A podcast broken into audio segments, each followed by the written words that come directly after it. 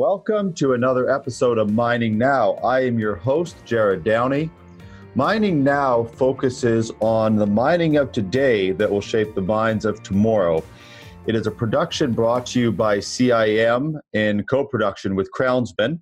Uh, for more information about uh, for more information about CIM membership, go to cim.org. For more information about Crownsman Productions, go to crownsman.com. Our guest today is Dr. Frank Oboni, and he is the president of Riskope. Good morning, Franco. Good how morning, are you? Jared? Excellent, thank you. How are you doing? I'm very, I'm very well, and I'm, I'm excited to have you on the show. We've, we've done a lot of prep to get um, a very technical topic compressed into a 20 minute interview. So I'm looking forward to seeing how we do. Yeah, please forgive my haircut, but as you know, I'm transformed in a caveman because of COVID 19. So. I've got. Uh, I'm. Uh, I'm relying on a lot of gel right now. it's all pushed into the back. all right. All right. um, Excellent. You know, I want to just. You know, I, I think what uh, Riskope it identifies, quantifies, prioritizes enterprise risks. Um, now, that sounds very good, and I need I need you to just kick off for the audience. Um, I, I, think it's really key uh, in this interview that we're not going to assume um, people know certain terminology and and what you do. So I just want initially to for you to walk us through it. And I, I think we should start with the big picture. What is your mission at Riskope? Okay, yeah, sure. Our mission at Riskope is basically to make companies and governments, uh, we have some governmental agencies uh, as clients, uh, have a better future. And a better future means having a more sustainable future. And the more sustainable futures comes from understanding the risks that lie ahead.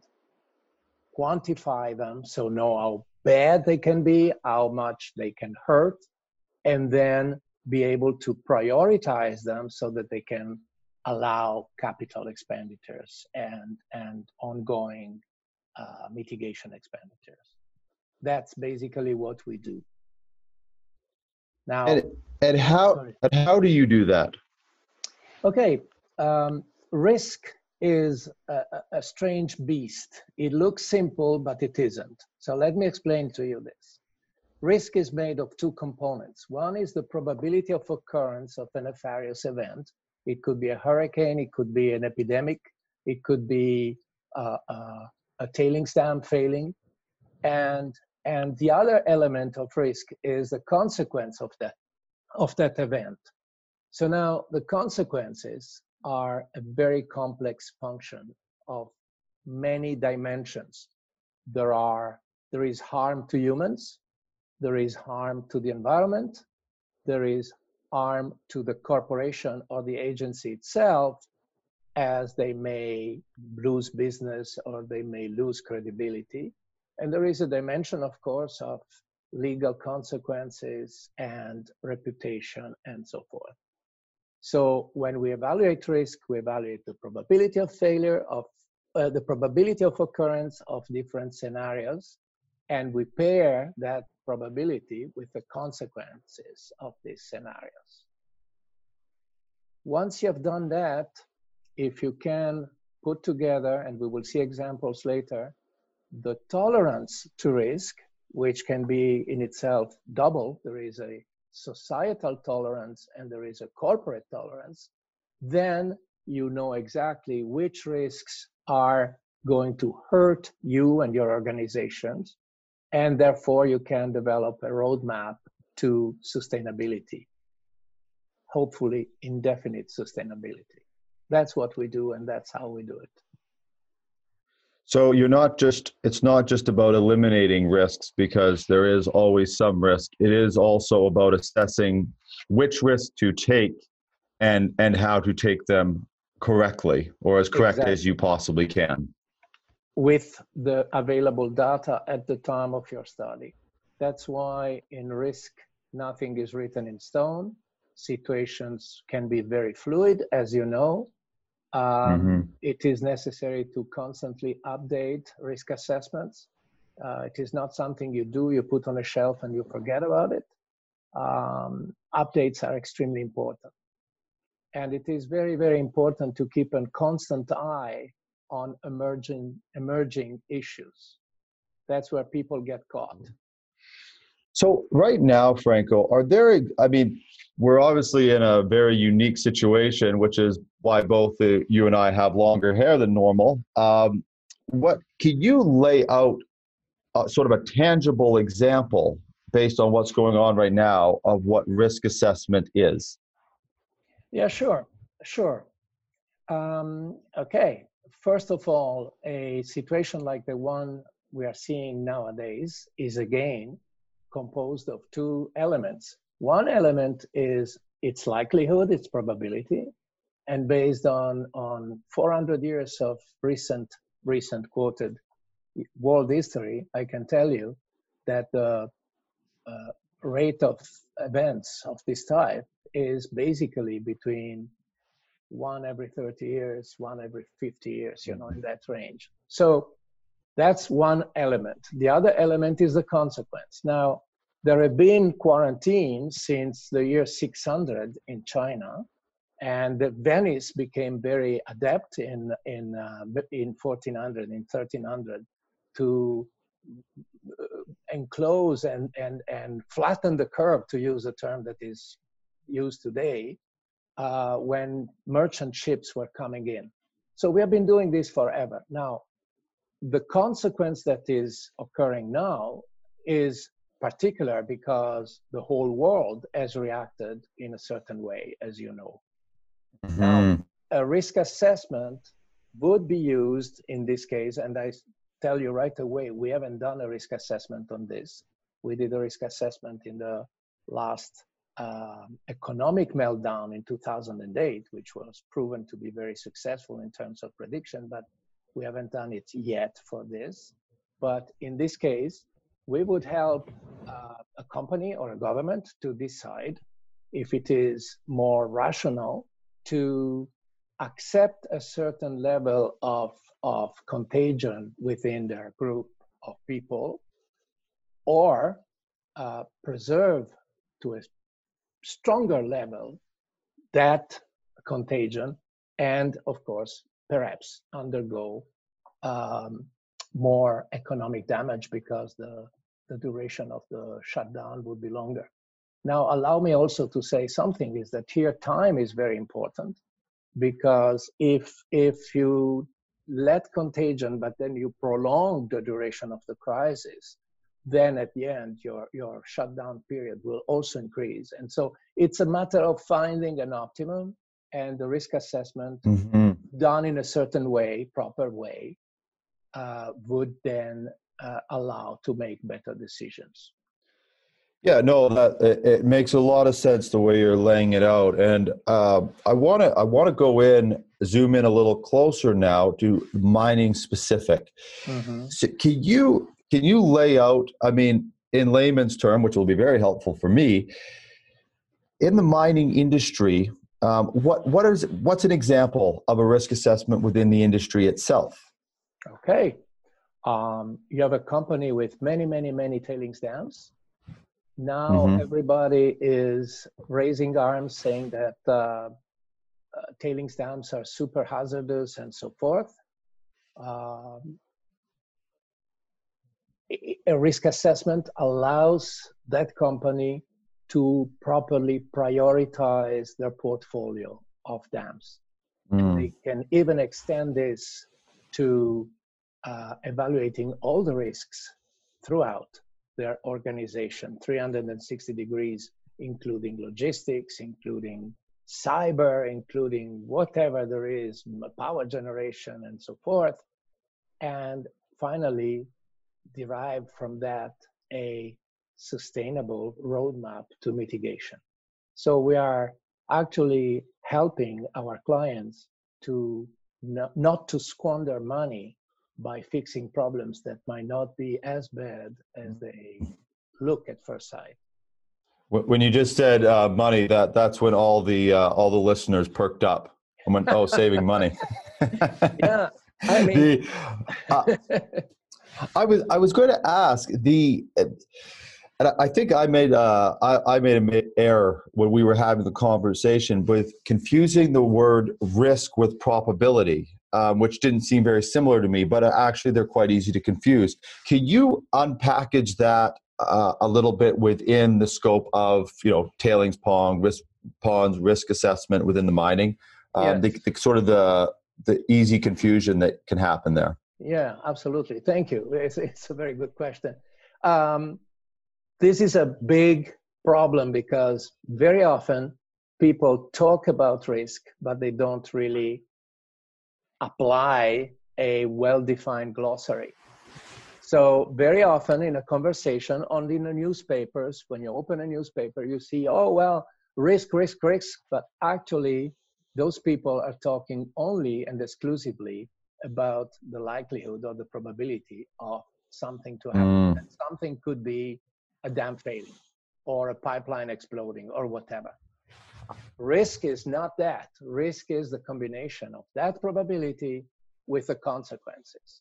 So anybody that talks about risk, meaning probability, is only creating confusion. And there is a lot of mm. confusion out there. Let me tell you this we oftentimes have clients that call us in and they say, look, we have done a risk assessment and we don't know anymore what to do because the results are confusing and misleading very often, which is even worse than confusing. So keeping a proper glossary is fundamental in this business. And, and it is a very specific glossary that exists and has to be applied.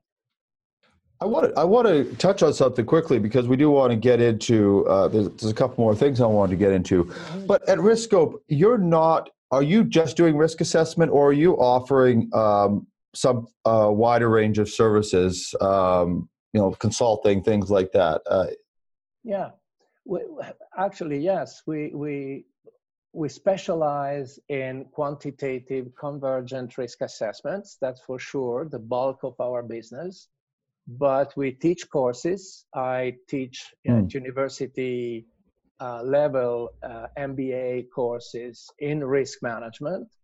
And also, we publish a lot. And uh, as a matter of fact, uh, last summer, um, our book on tailings dams uh, risk assessment. I saw that. Out, yes, by Springer. And absolutely. So, so did you? Are you the author of that book, or was it a collaborative uh, publication? um, we always write four hands uh, with my son, partner, and boss, Cesar Oboni, and we had a cooperation with Henri Breault, who is a guy that I really respect, and he, he was kind enough to cooperate with us for the parts that are more um, on the management side, if you want. So it's basically mm. a five hand book, if we can say that. it's in keeping with, uh, with a lot of the work you do in the mining industry. It, it usually takes a few people. Exactly. Um, going back to the tailings pond, you know, and I always think it's so important. Uh, you know, there's going to be a wide range of uh, of levels at certain at companies that watch this watch this episode a wide range of skills and people that understand different aspects of mining. Um, and so i want to go back in a little bit deeper into the tailings pond because um, you know I think probably the best way to do it would actually just show an example of uh, a dam failure. And again try not to confuse risk with probability but do you sort of have examples that stand out to you um, that are, are good examples of what you're trying to avoid with your risk assessments? Well, um, most definitely, uh, anybody in the business has followed the very sad events in Brazil and the very sad event here in BC with Mount Polley. Mm-hmm. And many have also followed a sort of uh, side events. I say side, side events because it was not tailings, but it was a hydro dam that occurred in California, and that was the Oroville Dam, which is a kind of special case, but very interesting from a managerial point of view. And we have also followed with a lot of interest the series of dams that uh, failed in Laos uh, last, last year or two years ago, because each one of these failures actually teaches us something. And it is very unfortunate that uh, to, to this day, there is no uh, uniform way of reporting accidents in the tailings industry you know so so we have records we have uh, records of the last hundred and some years that were built painstakingly by other researchers uh, around the world. And those records are unfortunately incomplete and and sometimes mm. biased and so forth. Nevertheless they constitute a huge knowledge base. And we tap into that to benchmark our clients dams. In other words we tell our clients if their dams are better or par mm. or worse than the world performance over the last 100 years in terms of likelihood of occurrence or probability of occurrence I think I think this would be a good time to, to talk a little bit about ORE. Um, uh, it's optimum risk estimates, and and we've got a graph, and I want to bring that up. And I would just if you could just walk us through, um, you know, sort of. Uh, I mean, obviously, uh, well, you you wrote a book on it, so it, it could be it could be quite extensive, but. But just on the base level of, of what this graph is telling us about the, the, the methodology Riskope is using. Yeah, yeah, absolutely. Um, the methodology, as you can see from the graph, is a continuous loop. You start from mm-hmm. the top left, where you basically have the data gathering or the knowledge base building block. And that knowledge base nowadays can be performed by using standard procedures, so reports, inspection reports, and so forth, monitoring, but very importantly, and we're really getting specialized in this, integrating space observation in our knowledge base and using it in the risk assessment. Uh, we could write a book on space observation applied to risk assessment, so let's let's skip mm-hmm. that. Um, then in the middle, you have the area where we are actually evaluating consequences, evaluating probabilities, and at the end of this, we distill the risks. If we go farther around the, the circle or around the, the, the rectangle there, then we put together the societal and corporate tolerance for our client and we put together now the probabilities, the consequences, and the tolerance and that allows us to determine which risks are intolerable. But not only, it allows us to say that there might be risks that are intolerable and manageable. So it's a matter of injecting money. And there are risks that might be intolerable and unmanageable. Mm-hmm. And those are the strategic risks, actually. And those risks require modification of the system itself. Right. Okay. So in the mining industry, we have clients that have changed processes that used very hazardous material to solve a problem linked to strategic risks. Mm. Or in the tailings field, it would mean to perhaps remove the population that is downstream of a dam or build a second level of defense downstream of the main dam. I mean, there is a, a whole pantry, if you allow me using that term, of um, ideas and concepts that can be applied in order to solve every single category of risks. So tactical risks, the one that is intolerable and manageable, and strategic risks that are the ones that are intolerable and non-manageable. So at the end of the day, once we have distilled the, the final results, so all these risks and all their categories, we can actually then support our client in making decisions. And th- those decisions will then lead to better communication of the risk, uh, environmental protection, uh, risk reduction in general, and so forth. And with that, we are back to square one. And as time progresses, we will have to perform some kind of uh, update of the risk assessment. So basically, that closes the ORE loop. This okay, and I'm, very happy you did you you added this in because um, eh, by adding I mean sending me the images so I can actually give a, a visual get a visual of of this graph. So I want to move. You sent an image, an illustration of a tailings dam, um, an analysis of one, um, and and I want you to walk it. Can, can you walk us through? I'm going to bring that up on the screen, and, and can you just can you just explain what we're looking at in this image?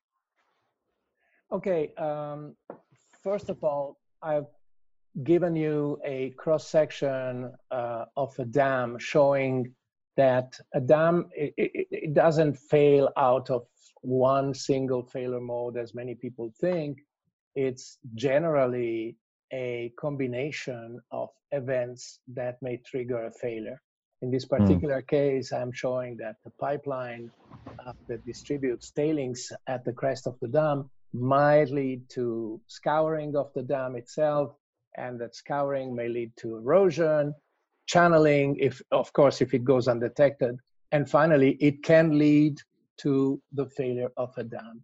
This is a, a phenomenon that has been highlighted by all the last forensic analyses that have clearly shown that it is never one single failure mode that creates a failure. It's always a conjunction of unfortunate smaller deviations that sometimes deliver the final horrific result that we have seen on the on the media. So that's one aspect. The second aspect is that the causes of the failure the potential failure of a dam start from day one. And when i say day one i mean the time that the first geologist goes on site and perhaps digs the first borehole. We have seen, and forensic analysis have shown it is true, that very often uh, dams have too short boreholes or, or geotechnical and geological and hydrological campaigns are not uh, detailed enough. So the understanding of the site was not enough to support mm. The structure. So causality starts there. And then, of course, there is design that might have oversights, uh, sometimes uh, by human reasons. We will not delve into this. We have written papers on this, they are all on our website. And also, then, construction, and finally, the management. So, the, there is a continuum of causality construction throughout the life of a dam. And that causality goes from nil, when there is no dam and there is no idea of building it, to yeah. the full scope of causality, 100% split in families once the dam is up and running. Franco, you I mean, I mean, this is it's very technical, um, and I do. You've, you've, provided some really good graphs that um, I know I needed some explaining to, and probably could use a lot more. So I just want you some of these uh, graphs you sent through um, that that we've looked through. If you could just walk the audience through a couple of them as we come to a close um, of the interview, I think it would be really helpful to to just give the audience that sort of close the loop of everything that we've touched on um, in the show today. Okay, no problem. Thank you. Um, let's start with a graph that is entitled DAMS Summary. It's the graph that has uh, a yellow stripe, horizontal, gray, orange, blue, and then the vertical bars. Hmm? Okay, so this dam summary graph is a instrument that we use in our dashboard, in our risk dashboard, to explain to clients their situation. What you see here is the, the, the main information is the orange horizontal bar, which corresponds to the 100 years uh, benchmarking I was citing before. So Mm-hmm. basically, anything that is below that orange bar is a dam that is better in terms of probability of failure than the worldwide portfolio. Anything that is above that is not as good as a worldwide portfolio. And when you get into the yellow top bar, you are in what we call the pre catastrophic situation. Now, you see Mm. that each dam is defined by a vertical light blue bar. And you might say, why is the bar uh, in some cases longer than in others? And why, why there is a bar and not a dot? And the reason is very simple. There are uncertainties. And we, we for ethical reasons and for, for reliability of our study reasons, we always explicitly convey the level of uncertainty of a dam. So if a dam has a very long bar, it means we know very little. Uh, Mm. There is an optimistic way that says, oh, the probability could be really low. And, and this is not a probability we invent. This is a probability we evaluate using ORE2 tailings, which is our flagship subset of ORE specific to uh, tailings dams. So basically, with an image like this, the client, whether he has 10 dams or 15 dams like here, or he has 100 or 1,000, uh, will be able to see where are the bad apples in his basket, in his Mhm. portfolio. That's in terms of uh, probability. Then the next graph I would like to comment is the pie diagram that you see. Uh, it's entitled Intolerable Risk. And that pie diagram is a classic result out of the 15 or 16 dams of this portfolio. It shows that basically there are only one, two, three, four uh, dams that are above tolerance, so they have Mm. intolerable risks. And it shows that two of them have 80 represent 80% of the intolerable risks. This is a classic Pareto 80-20 type of result, and ORE2 tailings and ORE in general systematically shows this. It focuses the attention on stuff that really hurts, that has the potential to really hurt the client. And finally, the last graph I would like to comment is the one that shows the explicitly the orange, the yellow line, the yellow curve, which is the corporate client tolerability of this specific client for this specific portfolio, and a bunch of other uh, interesting uh, thresholds, including the societal one that we will not discuss now because we don't have time. But Mm. basically, you can see that uh, uh, a refrain that is used a lot lately that says that um, dams should be qualified by their consequences can be easily disproven because higher consequences uh, do not necessarily lead to higher risks because people Right. that, that state that forget that risk is the combination of probability and consequence. So if you have a very, very safe dam, which has very little probability of failure, even if the consequences could be horrific, actually, at the end of the day, its risks is smaller than other dams. That um, you know, I, I will be honest, Franco. When I first um, we've uh, it's been a while since we've done a Mining Now episode. We we were getting some things together, and you were you're so you're our first guest in 2020. And when it when I looked at your website, I went, oh wow, okay, I know nothing about what this is, and you know, seeing you actually walk through it, and it's just, you know, I think you know there will be some people that have watched it that have they've either worked with you or they've worked with similar type companies and they're going to get it. But there's also going to be a large portion of people that you walking through this and actually taking the time to unpackage it put it in simple terms giving us real world examples then then zooming into these graphs. I mean it's just going to be so helpful. It's so good for the mining industry to be sharing this. I mean mining now goes out in public Um, it's it's you know it's not a login to to watch. Everybody can access this information now. Um, so I just I, I really am happy to have have you on here talking about um, talking about this because I think it's so important and it is going to make such a difference to people that are trying to understand the mining industry better. Thank you, and I must say that um, I'm I'm really touched by your comment, and and uh, that's the reason why we do a lot of publications that are freely available from our website. Each week we put out a blog post. Now the last one, or two weeks ago, we had over 6,500 readings only on LinkedIn. Um, yes, I saw that. It was very popular.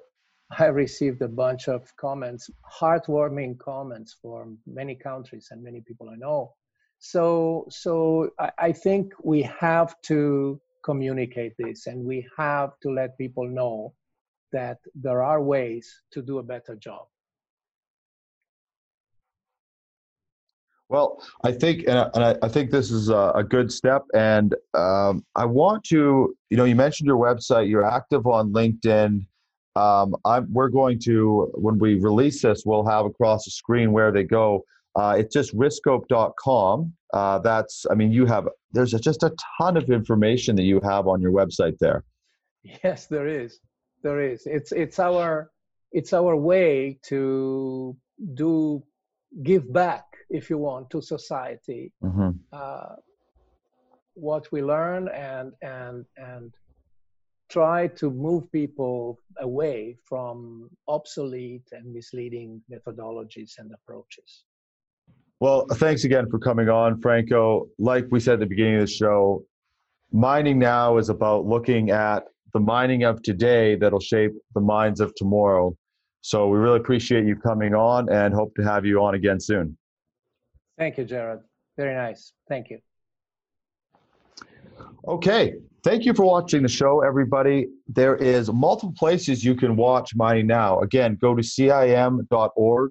They have the site, plus they've got membership available, new events. I mean, CIM, it's where it's where our production started on their trade show floor.